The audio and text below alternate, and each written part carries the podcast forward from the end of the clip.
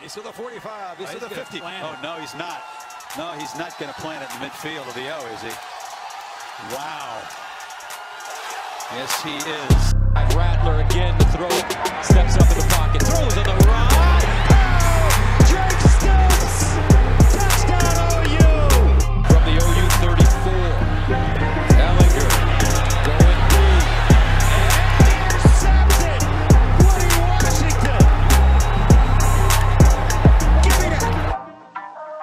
All right, guys, welcome to the Oklahoma Breakdown Podcast, brought to you guys by SB Nation's Crimson and Cream Machine. I'm your host this evening, Kamiar Merabian, joined by Stephen Brown. Stephen, how's life, man? I know you are working all the time. Dude, it's it's insane right now. With the with Christmas just a couple days away, it's just nonstop work. And then I'm doing some other stuff. So uh, but it's good. I mean, busy is good. Can't can't complain about it. I mean, we almost have football back, so it's not bad. Yeah, there's been some bowl games on recently. Tulsa won today in convincing fashion. There have been some actually pretty good bowl games, and I'm a proponent of keeping the bowl games like where they are. I know some people have said like because the early bowl, earlier bowl games are actually really competitive and fun to watch why would you want to limit the amount of bowl games? The reason, like, why I would want to limit the amount of bowl games is because I don't think teams with a losing record should get a bowl game. Like, because a bowl game is is a reward for your season and it's a reward for the players that get to play in it. They get they actually get gifts from those bowl games and you get to, you know, earn more money for your school one last time. I mean, what's your take on the whole bowl game situation? Should they cut down the amount of bowls?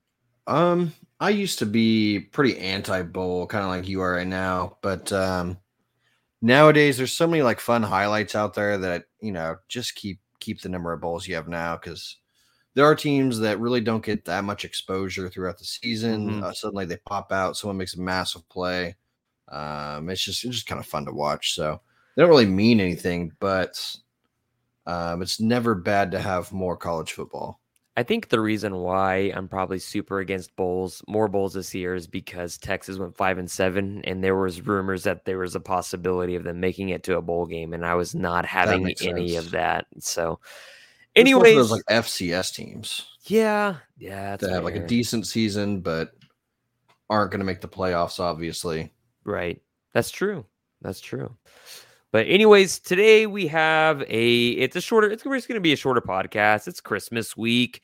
Uh some coaching staff names, some rumors, uh some more Caleb Williams talk and then a lot of your Twitter and Discord questions. So let's go ahead and get started. So, talking about coaching staff names, we've been talking about Jeff Lebby for like what, the last 2 weeks, right? Or even more than that it seems like because when rumors of Brent Venables making it back to Norman as head ball coach came around, then the name that accompanied him most often was Jeff Lebby, and we know about Jeff Lebby from from Baylor down to UCF. He was the guy on the Oklahoma sideline uh, versus Tulsa. He's an OU grad.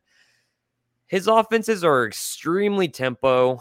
Um, they run the ball really, really like hard downhill running, uh, but the wide receivers are way out to the boundaries. Like we talked, we just talked about it previously before actually podcasting, and like wide receiver splits are out towards even the numbers, and so he doesn't use a lot of H backs. Uh, that was a, a really a big staple in Lincoln Riley's offense. I mean, you would always see H backs, multiple H backs you would have actually in Lincoln Riley's off, uh, offense. Do you expect to see more traditional tight ends as an approach because of a shift from Lincoln Riley to Lebby and like or or do you think they're still going to be using an H back in some sort of I don't know offensive plan. I mean, Joe Jon Finley talked about it on the signing day special, but he's not going to obviously give up any information. Right.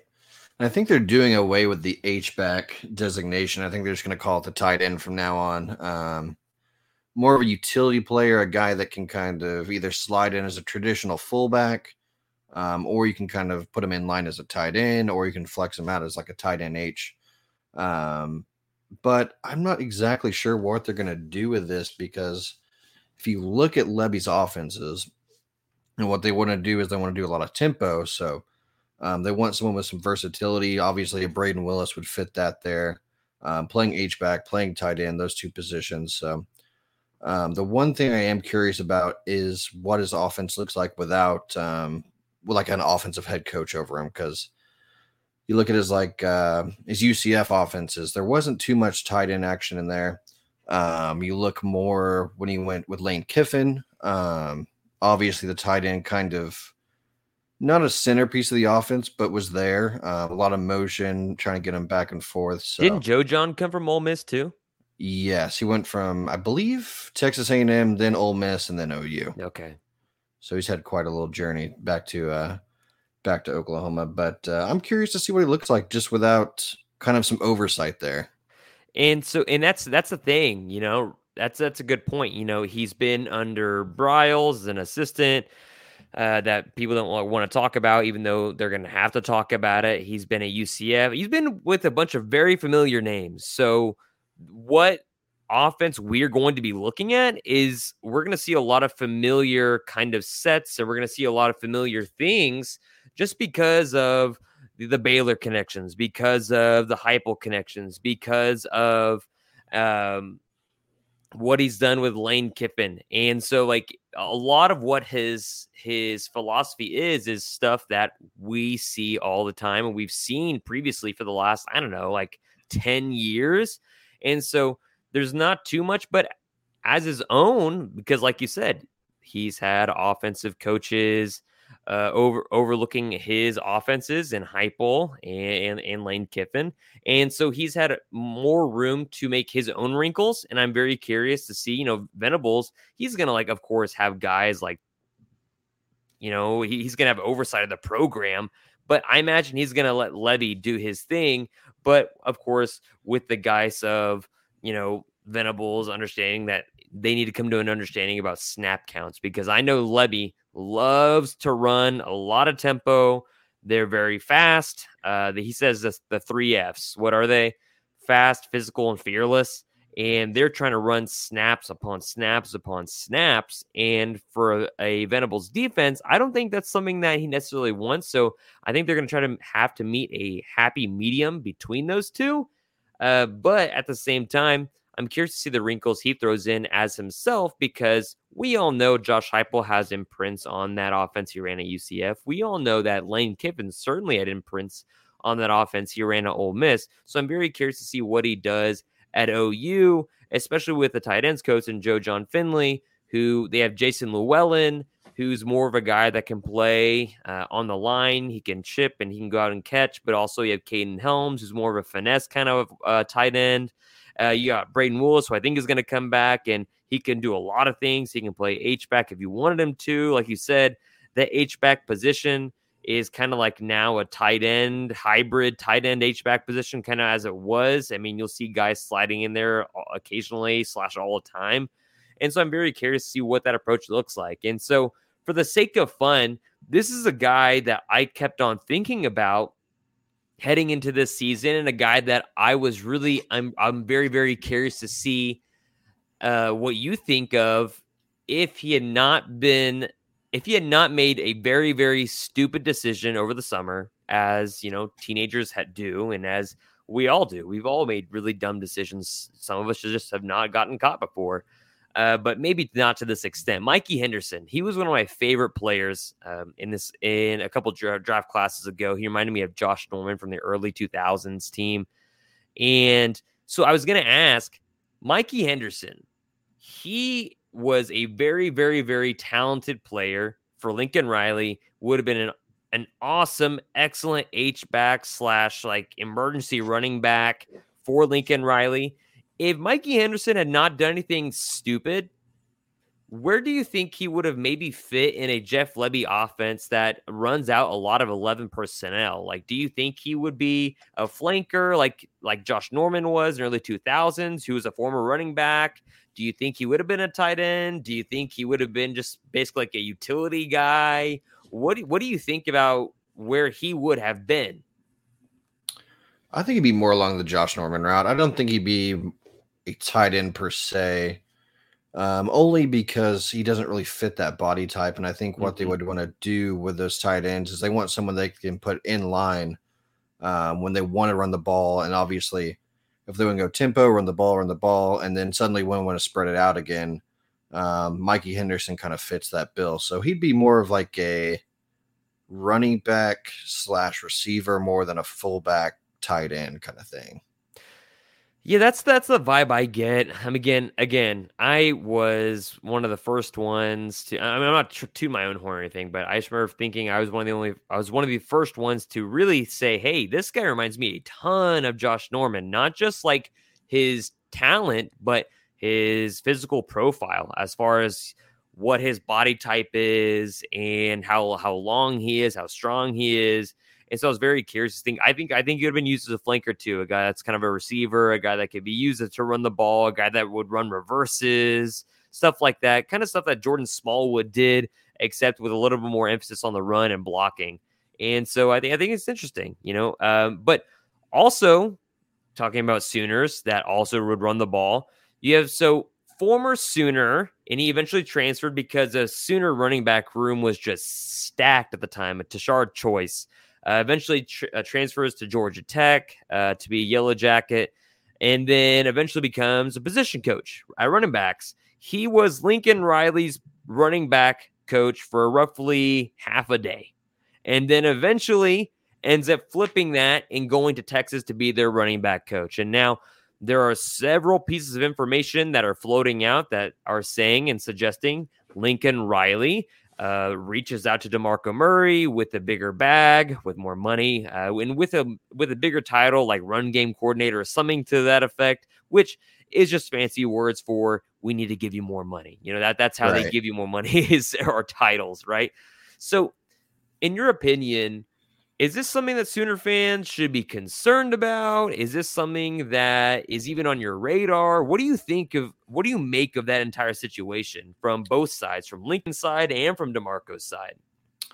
It's definitely on my radar. Um, I don't think it's that far up there. I'm not that concerned about it because um, just kind of hearing some of the details behind the hiring of Brent Venables and kind of some things that need to be met, some some things that needed to be addressed, and even farther back when they were kind of um, What do you talking with mean? Lincoln What do you mean? Like you you talked about like, as far as like budget. So, Okay. um, one thing as far as what they wanted was a budget for um, the assistant coaches. So they wanted to expand that budget, but they also wanted a budget for expanded personnel as far as quality control, analysts, that kind of stuff. So, um, I think they're probably going to get it. I mean, they just gave was it Ted Roof like 1.1 million dollars to uh to coach the defense when he probably shouldn't make that much. But um, I really don't think there's a situation where, as long as the price is reasonable, Oklahoma's not going to meet it. I mean, it's gonna it maybe it's gonna be like a five hundred thousand dollar thing. I think they would do it. Yeah, and those are kind of the same vibes I've been getting. I mean, on a scale of one to ten, how concerned would are are you? Ten meaning like the dude's gone. One meaning, of course, he's staying on staff, like totally. Um, I give it like a three or four. It's not that far up there, but obviously USC has been able to put some thing put some things together that uh that we didn't really expect. So it, it's just kind of on the radar right now. Yeah, and I would agree. I mean, there are a few things at play that would suggest uh, what you're saying. I mean, I've been led to believe that there were promises made, maybe by maybe by Joe C and Joseph Harroz, who's the president of the university, to the former staff that they were promises unkept or things that weren't necessarily that they, that they would say they would get to, but never really did. Like you said, expanding budgets and expanding uh, the amount of coaches on the staff and recruiting and all the other good stuff. And when we then we look at the hiring of Brent Venables, and we see maybe some of those things that the previous regime wanted that Venables got down and possibly got down in writing before he would sign on that contract on his way to Norman. I mean, that's why you have that turnip Turnipseed likely heading to Norman. I mean, that's that that's a big thing. I don't think there's I think that signing of Thad Turnipseed, uh, Thad, Turnipseed um, happens without that blessing, right? Of Harroz and Castiglione saying, all right, you know, we'll get you what you need to be successful for this program to be successful. And so when I think about DeMarco Murray, I mean, I think about the guy just in general. As soon as everything went down, Lincoln Riley's out, and then all of a sudden puts on a, a USC pullover, starts going recruiting, flips Raleek Brown, and then gets another highly rated recruit. He's in the 70s right now, I believe. Their system, their their class, but I'm sure it'll be highly more highly rated as the year goes on into National Signing Day too, just like OU. And I look at DeMarco Murray and I think, okay, he was one of the guys that he's new to staff he could have left with Lincoln Riley, but Lincoln Riley maybe maybe didn't want him at first, and he stuck around and went to every like it felt like every single recruit's house. He was at everybody's house trying to recruit for OU, not knowing whether or not he'd have a job. And I think that speaks volumes to where DeMarco Murray is kind of siding right now again, we talked about this previously. It sounded like it was the defense and guys that were loyal to Lincoln Riley versus the OU guys. And of course, Tibbs is the, uh, the odd man out, eh, which is now the defensive line coach at SMU, which is actually a pretty good landing spot, if we're being quite honest, for Tibbs. And we'll see, he'll he'll land at a higher spot soon. And so DeMarco Murray, I'm we're basically where you're at, at, at a level level three or four. I'm not too concerned. I think if Josie, uh, I think, I think, I mean, heck, he brings in Gavin Sawchuk after all the things that went down. And then there's the possibility he also brings in Jovantae Barnes after all the things that go down. And it whether or not he gets a raise this year, I was assuming he was going to get one next year. And so, I mean, I, I, I really don't think th- I think it's a no brainer for Joe C. Mm-hmm. I think it's a no brainer for staff. So I'm not too worried. Um, but he's also not hurting for money either. That's true. That's true. And you know, there's obviously, um, there, yeah. I'm not. I'm not. I'm not too worried about it. I was actually pretty shocked when I saw that Lincoln Riley is went started to go after DeMarco Murray, which I think is interesting because like isn't that like a tampering thing? Isn't, isn't eh, like I don't I don't know. Eh, I don't know if there's rules against that for for for college and it might be more coaches. on the agent side. I don't think yeah. there's like direct content yeah. or Ga- contact gauging interest in whether right. or not you'd like to move back.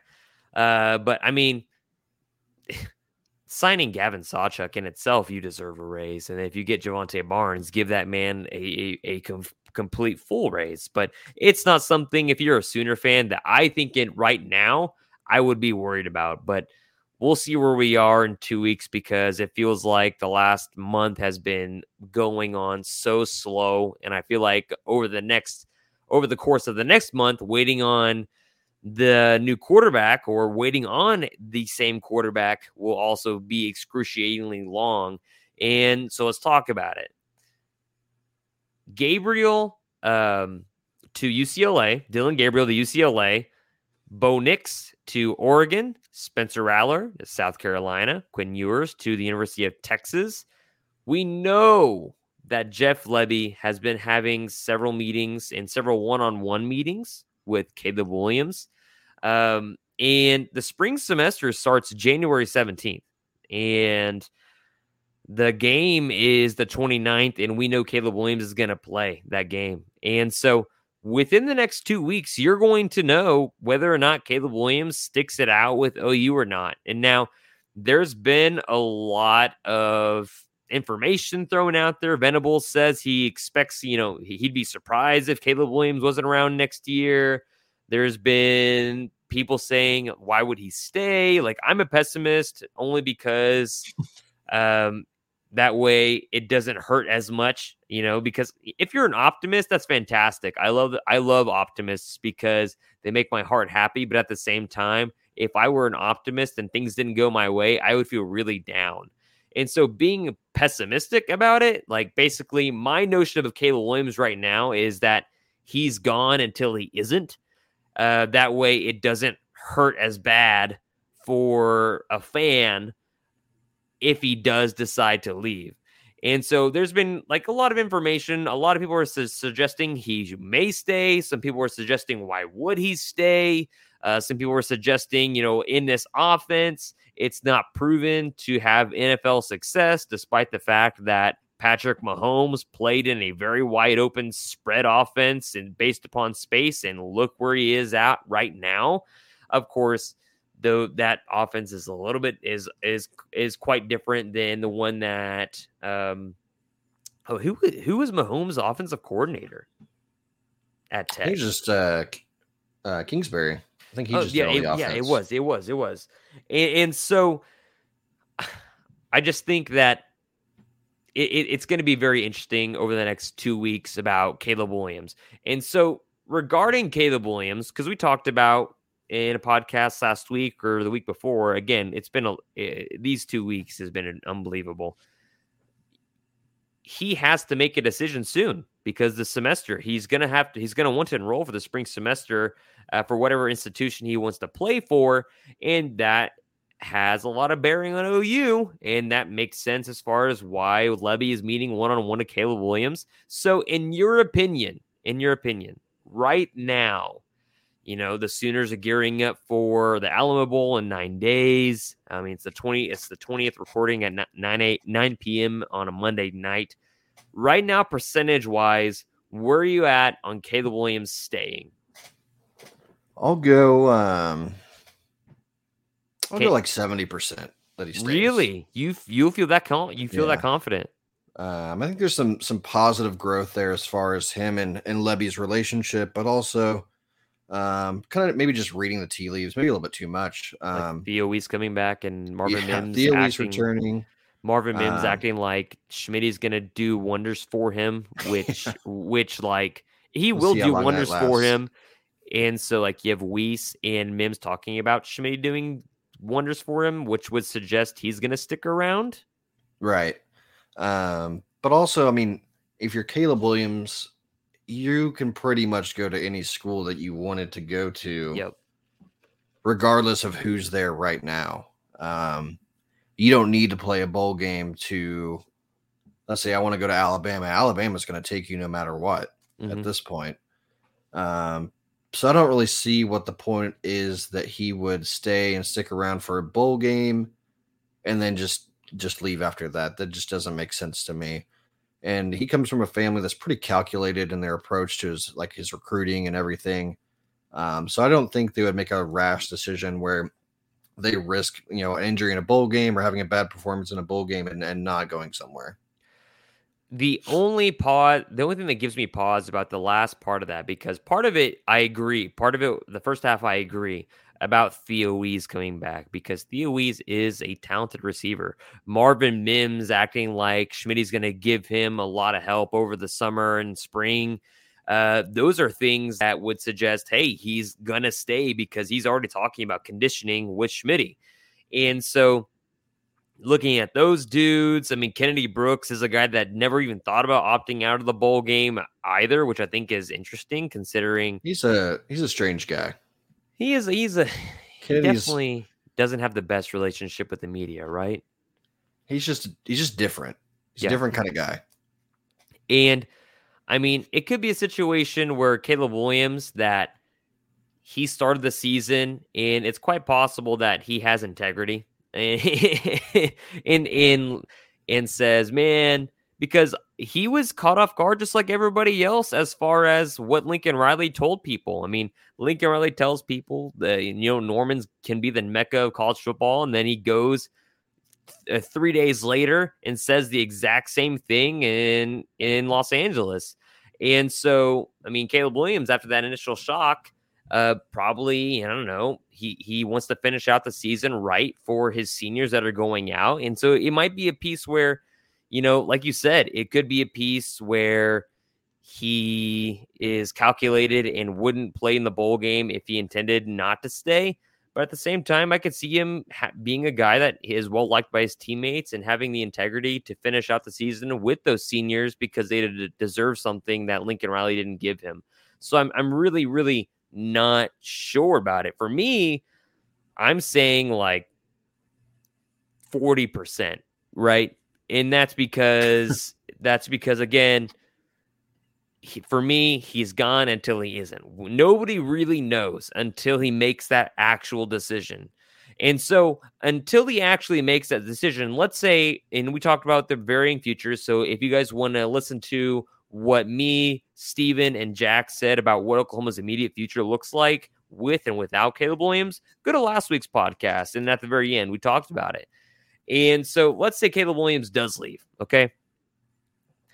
Do you think OU would target a guy like Slovis who's transferring from USC, or do you think OU would target some other type of quarterback? Basically, like what I'm looking at is, do you think they would target target Slovis, yes or no, or is there a specific body type? Is there a specific type of quarterback that Lebby wants for his offense from the transfer portal? Uh, because like you saw, you just seen the signing of Nick Evers, who is mobile but a guy that wants to stay in the pocket. And so, what are you thinking there? I don't know if they would target Slovis or not. Obviously, Slovis had that monster year in 2019. Um, decent year last year, but this year obviously didn't didn't go his way. Um, lost his spot to uh, was it is Jackson Dart down there right now? I think so. Lost his, his spot to Jackson Dart. Um, I think they would go with a guy that's seen a little bit more success, maybe. Um, if not, maybe you know, maybe they just go after Casey Thompson. I don't know. That's a guy that um, you know, Casey's not the most prolific quarterback, but um, when you look at Lebby's offense, it's kind of like a if then system almost. Um, so it's a, it's easy to read. I think Casey could make those those throws, not not uh, not incredible throws, but it, the system would take care of itself there. And obviously, he's a good runner, so maybe they just go after Casey Thompson. And like that's something that crossed my mind. That that really is something that crossed it sounds my mind. Weird, but but it wouldn't be necessarily like again. It wouldn't necessarily be a bad signing, regardless. It, it, it, regardless, even if that Caleb Williams decide to stay just as a backup. You can hear my dogs in the background, so that's awesome. Uh, but it, it wouldn't be a bad sign just in general. I mean, it kind of like helped Texas stay afloat after a while. He's a big guy. He's a guy that likes to run, etc. And so, I mean, I'm not, I'm not, I'm not against a signing of Casey Thompson, whether it's a guy that's going to start. Again, if he's not going to start, he's gonna, he's probably not going to come to Oklahoma. But right. if Caleb Williams does leave, I wouldn't mind it, uh, considering the kind of offense that Lebby likes likes to run. Like at one point, I think Corral ran the ball 30 times and like with a QB, right? And so like 20 or 30 times. And that I don't know if is is up Caleb Williams' alley as far as what he wants to do. Whereas somebody like Casey Thompson, you know, especially if you're running the ball that much, may be something that he wants to do. I don't know. Right. It, it's a good, it's a great question. What Lebby does is like if um, he's very adaptable as far as what he wants to do with offense. It's kind of an NFL approach. Like if he sees into a liability in your defense, he's just going to keep going at it. And if that means that Caleb Williams needs to run 20 times a game, he'll he'll probably do it. I mean, doesn't mean they need to. I think they'll, have enough weapons elsewhere that they won't be one dimensional, but it's kind of like that NFL approach. Yeah, and as far as the kind of like quarterback I think Lebby would like to bring in, I don't think Lebby wants to bring in a guy that is a pure passer. I don't think he wants mm. to bring in a guy like Spencer Rattler. I don't think he wants to be a, a, coach that brings in a guy that can't make defenders miss in open in open space. And so I think he's looking for more athletic guys, definitely dual threat guys, as you can see in Nick Evers, who just fell into their lap quite literally, but also is the guy that Lebby recruited at Ole Miss. And so he's looking for dual threat guys. So Caleb Williams is a guy that kind of fits that bill. Slovis is a guy that does not fit that bill. Uh, Casey Thompson is a guy that does fit that. So again, I'm really curious to see what happens with that. So I, I, I don't know, but we'll we'll find out soon. Sounds like within the next maybe two two and a half weeks. It's going to be excruciating, but you will find out one way or another because that spring semester has to happen at some point. Um, Steven, you ever you uh you watched the OU basketball team at all this this this season? I uh I've watched one game Which one? or half of one game. Which which I half was their one first game? one. Dang, really? Yeah, I've been been busy with life. That's so I fair. haven't really got to to tune into it. I mean, I watched the highlights on Twitter. And plus, that you know, counts. I know you're not that big into OU basketball and OU hoops, anyways. I'm kind of burnt out on hoops ever since the Thunder That's fair. lost everybody. That's fair. Well, so for my for my hoops of update, of course, I think Moser is like re- is going to be really really good for this program. Obviously, they're already really good for this program. They're I think they're nine and two. They're on the cusp, but just on the cusp of being ranked. I think they're twenty sixth. Uh, that wouldn't happen if you lot if you didn't lose to a Utah State team narrowly in a invitational and an undermanned Butler team, which they were they both lost by I think by one possession games, or at least the the the Butler game they they should have won, and they just completely crapped the bed at the very end of each period, whether it be the second half or overtime.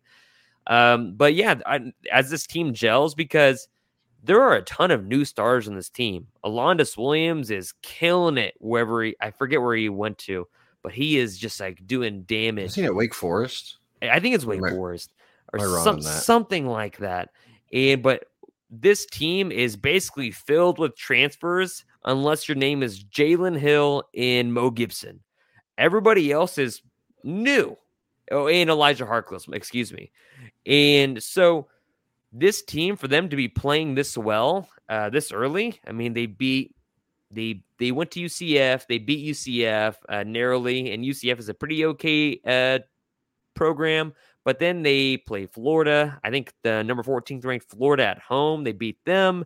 Then they go to the BOK Center in Tulsa, where it's very close to Fayetteville. And there was a lot of Arkansas fans there that it was unranked Arkansas, number 12 Arkansas, that the Sooners beat by 22 points. And so it's something that you can be excited about, especially because Porter Moser is actually recruiting, you know, high end recruits that that they have an emphasis on defense, an emphasis to offense, and getting good shots, not early in the shot clock. And it's just good to see a guy that's so so energized about the program. No offense to Lon, I mean, like Lon was a nice guy, but he didn't bring any energy to that program, like at all. Like it was the opposite. But like we all knew he was a good guy, right?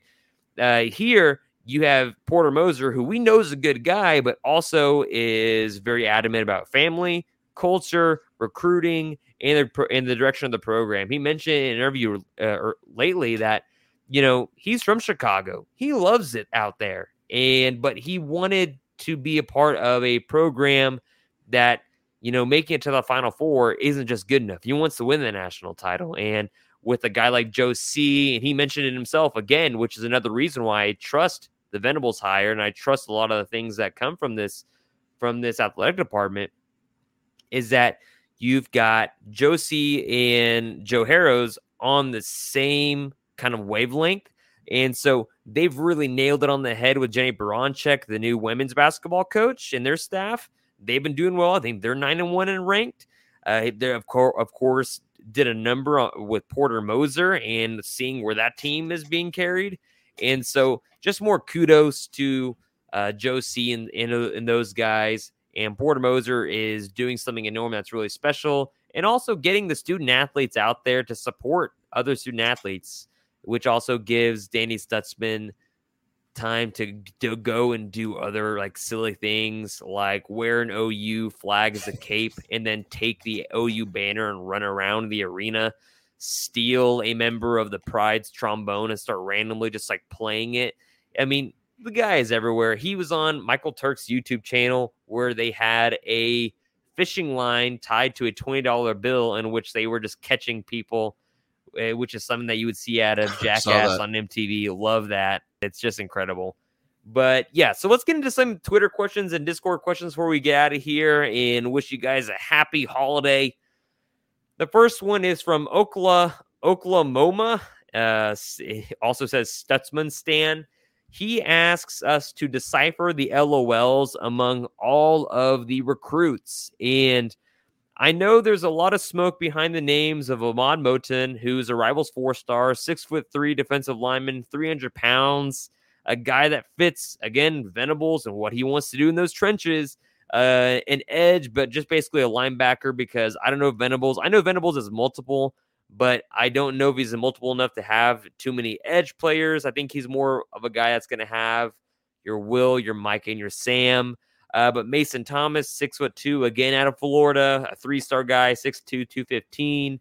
Are there any other things that we're thinking here as far as the LOLs and the locks and stuff like that? Do you know anything that I have no idea what's going on? um, as far as the Ahmad Moten thing, I think Oklahoma's in a pretty good situation there. I'm not ready to to say the it's a lock at this point. I think um, Miami's a team to watch there especially with his brother playing at Miami um, for a while. So I'm not ready to call that one a lock. I think one of the more interesting things, and I was talking to someone last night, and they're kind of saying that Devon Campbell, um, the big offensive lineman out of uh, I think it's Bowie or Arlington or something, whatever the I think it's Arlington, the Dallas area. Um, things are getting more interesting there than kind of uh, what was led on. So I wonder if this is a little bit more of a recruiting effort as far as them trying to close the deal with Devon Campbell than it is like guys committing out like left and right. So um, I do think that you know Javante Barnes is probably being talked about. Mason Thomas, Ahmad Moten's in there, uh, but some of this I do believe is part of a recruitment effort to solidify things with Devon Campbell. And so I guess my question it's not really a question. I mean, every every recruit keeps on saying, "Hey, remember this. Remember these LOLs. Remember these locks." And I think, do you feel like do you get the notion anything is likely to happen on Christmas Day for this staff and recruits coming into OU, or is this something that we're gonna have to wait till National Signing Day too? I think it's gonna be more the along along the lines of a All American game I don't think it's going to be a Christmas thing because I think, well, maybe. I mean, recruits always commit at weird times. At Christmas, everyone's going to be distracted. So yep. it's a terrible time to commit because no one's really even going to talk about you. Um, but, you know, stranger things have happened. I think this is going to be more of an all American thing. I think that's fair to say. And uh, so, yeah, I mean, I'm I'm just excited because the players are excited when uh, they obviously know something's up. So of course, that's always a piece of good news. Uh, talking about more questions. This one's from Josh Reyes. He actually had a few. He first he asked me how my PhD work is coming along. Uh, it's a lot, so there's that. Uh, he asks, "How much does Kobie McKinzie see the field next season? Given he's a grown ass man that really doesn't need a red shirt to bulk up. What is your opinion on Kobie McKinzie? Because I think that him and Brent Venables are going to get along just fine. Yeah, I think they uh Kobie McKinzie just posted a picture of Brent Venables the other day. He did. Um, I think he dyed it. I think he bleached his hair too.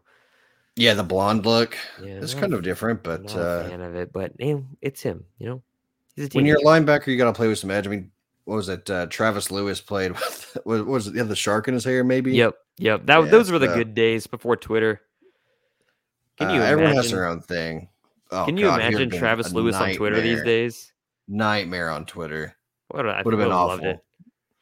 Um, but as far as Kobie McKinzie's fit, I think um, I don't know if he'll play right away. I don't. I don't see him.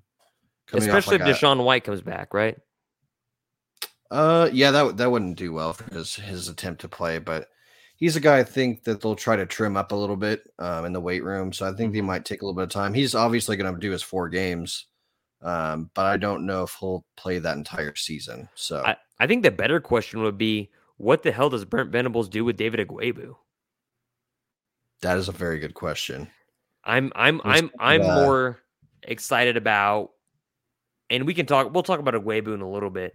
I'm more excited about what he what that defense with Brent Venables is going to do with Danny Stutsman, who's a freshman All American. I can't remember who said it. It might, have been Josh McCuistion. uh, or one of those dudes from the scoop that said Danny Stutsman is a more talented version of Brent when he was a college player at K State. And I think I think Stutsman is going to get along so well with Brent, and I think that he's going to be again. I said it last podcast. He's going to be incredible in this defense. And last question from Josh is: Should Bob onside kick it every time at the Alamo Bowl? Yes, absolutely. And everyone's doing shots for every onside kick, and it's got to be uh, rock and roll. No Kayvon Thibodeaux for that game, so uh, I didn't think he would play that. That'd be that'd be like a big surprise if he ended up actually playing that game. So. OU's tackles are blessed and highly favored after that information came out. Yeah. Uh, is Justin Flowe playing? Is he even back? He's out for the season. I don't, I Actually, don't even know. But another question from the Discord uh, is somebody called somebody named Oh Yeah, which sure, yeah, that's fun. Says reasons why Jay Valai because that's a root that's a that's a name that's been floated as far as Sooners cornerbacks coach. Uh, is a uh, reasons Jay Valai is a good hire, but also why he could be a bad hire. So I kind of went and looked back on his history as a coach, as a player, etc. So, and as a person, realistically, he's a guy from Euless, Texas. And that's a guy that Oklahoma recruits all of the time. And so him being in Texas, him being back, him being back in the area where he was previously, I think would be good for him. Um, he had, you know, he played at Wisconsin, um, and then for a while after he, because he, I don't think he went to the NFL. After for a while, he opened a professional sports performance training facility. And I'm not talking like high school kids, like like uh, Benny JD Wiley. Reynolds or anybody, but I'm talking like NFL and Oh, NBA JD athletes. Reynolds. Yeah, I- I'm talking like NFL and and NBA athletes, like talking like really high profile guys or guys that are just trying to get their quick twitch strength back up. He was a defensive quality coach at Georgia in 2016 and 17 for that Rose Bowl win against Lincoln Riley. He was a defensive quality coach and assistant DB coach for the Kansas City Chiefs in 2018. In 2019, he's like the cornerbacks coach for Rutgers. In 2020, he's a cornerbacks coach for Texas. In 2021, he eventually he was originally accepting a assistant DB coach with the Eagles, but then pivots and becomes the cornerbacks coach at Alabama. And he's about 34 years old, an excellent recruiter. Uh, he's young, he's intense on the field, he knows what he's doing. The players like him, he's relatable. Um, my only drawback here, if he is the guy that's named, is that it's quite clear from what I just listed out, he kind of bounces around a lot. And so, what's your opinion of it? I mean, I, I think it would be obviously a good hire. He's got NFL experience. He's got you know experience in strength and conditioning, which him him and him and Schmitty might have some disagreements and stuff, but whatever. um, but he, I mean, he's coached in the NFL. He's coached uh, at Alabama. You know, he's he, he's he's been a quality uh, coach at Georgia. He knows what to look for, and so those are things that you're wanting as far as a pedigree. So, what would be the would there be any drawbacks? Like again, he bounces around a lot. That's my complaint. That's really it for me. Well, there's one thing um, you can add on to this positives. Uh, going back to Devon Campbell again, Jay Valai is his primary recruiter um, at Alabama. So Mm. take that for what you want. Um, but yeah, you mentioned that he bounces around a lot. Um, a guy that has obviously been kind of sought after by larger programs in the NFL, but has never really been given a shot to kind of be that that main position coach too much. So I think the one thing you're looking here is like the lack of experience as far as being like a full-time position coach. He's still a little bit raw in that regard.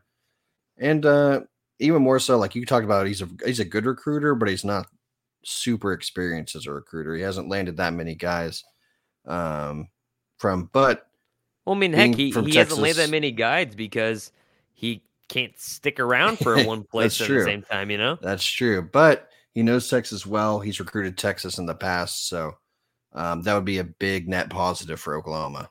I would I would agree. And like the only the only thing I could see as a bad hire because again, if Nick Saban wants you on his staff, if NFL teams want you on your staff, that's You're doing something right. you're obviously doing something right. Exactly. That's exactly what I'm getting at.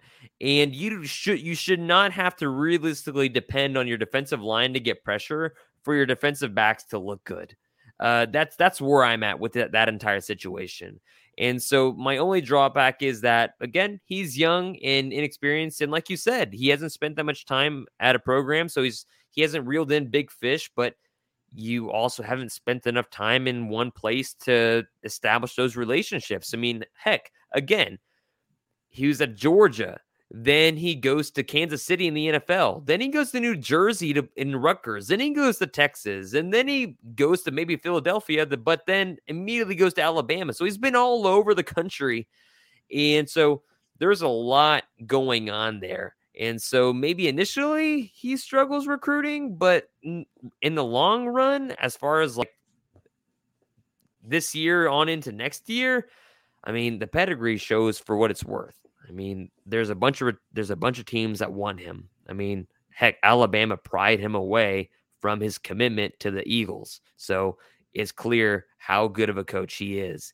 Um, another guy that gave us a tweet, Gonzo Strangelove, which I think is one of my favorite names on Twitter, says, given how OU struggled mightily the regards to the secondary for years, the DB coach hire seems especially important, particularly as the Sooners appear to have, have a solid combination of speed, length, and talent on the roster. Who would you like to see us get, or what do you who do you think we'll get? And that kind of goes along with that Ally stuff. So, do you think the Ally smoke is real, or is there some other guy out there that you have your eyes on? No, I, I think at this point, um, it's it's his his job to turn down. So um, I know they kind of talked about the Michigan DB, DB's coach, the Georgia DB's coach. Um, I think Valai is kind of zeroed in as the main target, and they're kind of waiting to see what happens there. Um, whether they have a deal done or not, I don't know. Um, I just know that being in the playoffs, um, your focus really isn't on you know what's the next move. It's it's what's going on um, in that first playoff game. So I think it's Valai. I don't think anyone else really has an offer at this moment. Yeah, and I mean, I feel like there's a reason why Oklahoma is waiting on that cornerbacks coach. I feel like there's a reason why Oklahoma's waiting on the defensive tackles coach because I think it's quite possible that those things have already been worked out or they're in the midst of being worked out. in Oklahoma and Venables know, knows who he wants. And I think that's a fair thing to say. And this one is from Girth Brooks. Uh, Justin asks a good question. It's related to King of the Hill. It says, Who is more likely to survive a Schmitty and Venables coached football team? Bill the Bulldozer Dauterive or Dave the Flying Hawaiian Kalaiki Alai? Who do you think survives that that Schmitty uh, strength and conditioning program? I'm gonna be honest. I haven't really watched that much King of the Hill. Oh man, that's a little bit beyond my expertise. all right. Uh, the bulldozer does sound like a guy that Mhm. I'd be I'd put some money on though. Mm-hmm. And that's that's the guy that I'm actually banking everything on. I'm banking everything on the bulldozer because, you know, again, the flying Hawaiian Kalaiki Alai.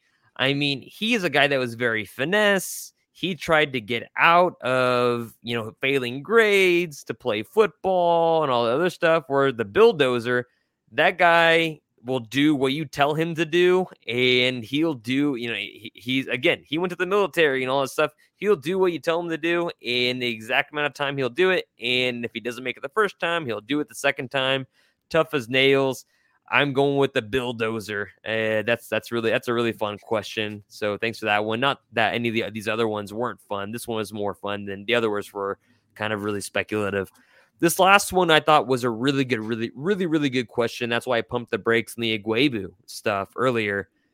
Jason Moore asks us speculation on possible position changes for the new regime, especially on offense and defense. I mean, we Ugwoegbu, Ethan Downs. Um, are there other guys that you can think of that are would be in line for a position change? I kind of think somewhere in the DBs. Um, you know, you might see someone shift over as like a, a full time safety rather than being like a, a, nickel or a corner. So um, I know think Ugwoegbu. I'm kind of curious to see where he fits in this one because he's not quite as twitchy as you want as like a Sam or a Will. Um, but maybe they try to move him like towards the line, or maybe he's more of a specialist at this point. Um, but I'm also looking at in, in, the secondary as well. Do you think Ugwoegbu could play strong side and set the set the edge because he's definitely big enough, and we've seen him blowing up blow up enough blocks. He'd had to he'd have to add some size. He's already a big dude, but um, actual a little bit more. Yeah, good weight, good weight to his right. frame. Right. Because I mean, we we've seen him weeks. I don't. He's not a Will. He's not a Mike. I could see him playing Sam, and I could see him snuffing out a lot of stuff as far as like just blowing up run plays, especially towards the boundary. Uh, Ethan Downs, unless this man has eaten again like nine Chipotle burritos every day, there he has no business being on a, on a Brent Venables defensive line. He would be a guy that would have to be a stand up linebacker. Uh, he's he's he's just too light right now. What about a Key Lawrence? Key Lawrence is 100% a safety in my book in in Brent Venables. What do you what do, do you, think, think? you know, do you think they try to maybe add some size onto him and kind of play him as that uh, Isaiah Simmons? Do they call it oh, Apex or something like that? Yeah, like that that box that box hybrids, safety hybrid box safety week. linebacker, right? I, would be down with that. He has the speed and athleticism. He just not quite as big. I, I would be down with that. What do you think would happen with Billy Bowman if he were to stay? I would assume he plays more nickel. He's more of a, a nickel back than anything. Do you think he stays in Oklahoma? Uh, that's what I'm watching. I don't know if there's because he has the talent to be a full time player somewhere else, but I'm not quite sure where he slots into Brent Venable's scheme. Because I keep on thinking about, or maybe he goes to receiver. See that that's my thing. I keep on thinking about this team and how that a lot of the defensive players have stuck because they know the reputation of Brent Venables. They know like that his defense is for the latter part of like this last decade ish, especially at Clemson, have been the gold standard. And you know, I think a lot of those guys are very excited to play that through fruition.